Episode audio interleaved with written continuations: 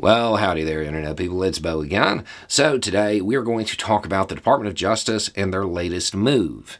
And we're also going to talk about uh, the possibility that Trump might still have more classified documents. Before we get into that, we'll go over what DOJ is doing, what they're trying to do and trying to accomplish. So, the Department of Justice is kind of offering uh, an off ramp to the judge who granted Trump the ruling for the special master. Um, that ruling, a lot of people have, well, let's just say they had questions about it. Um, DOJ is specifically saying we want the classified material now. We want to be able to use that now. Everything else, fine. Give it to the special master. Don't care. We want the classified material right now. We want to be able to use it.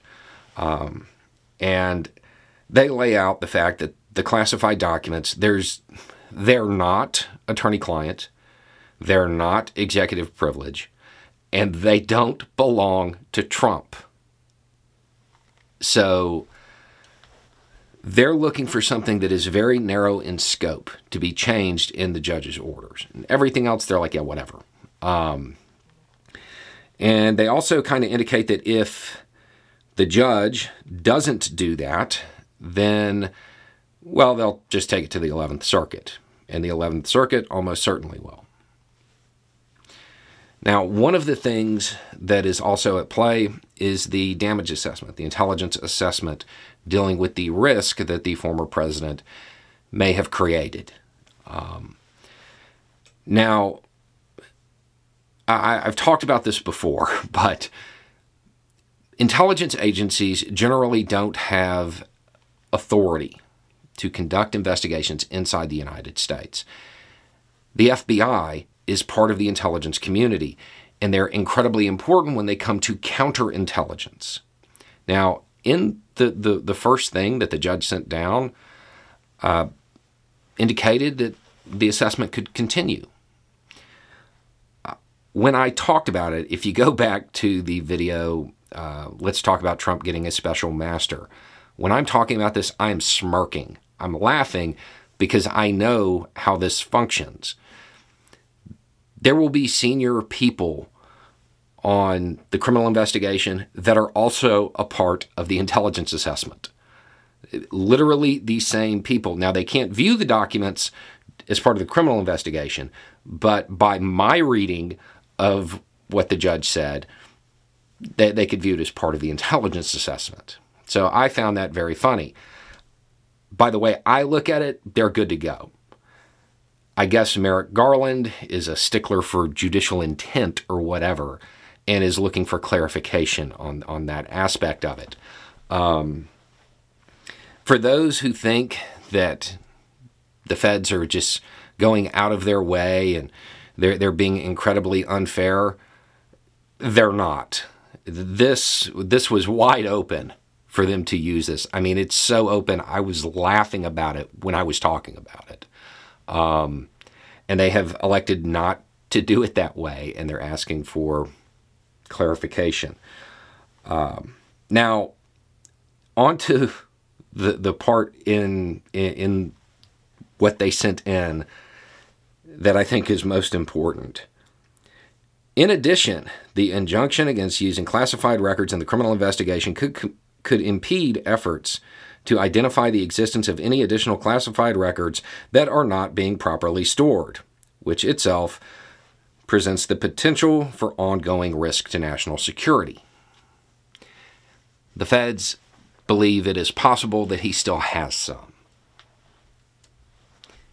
Can you imagine being one of those people who went out there and went to bat for him and then finding out that maybe he is still retaining documents like that?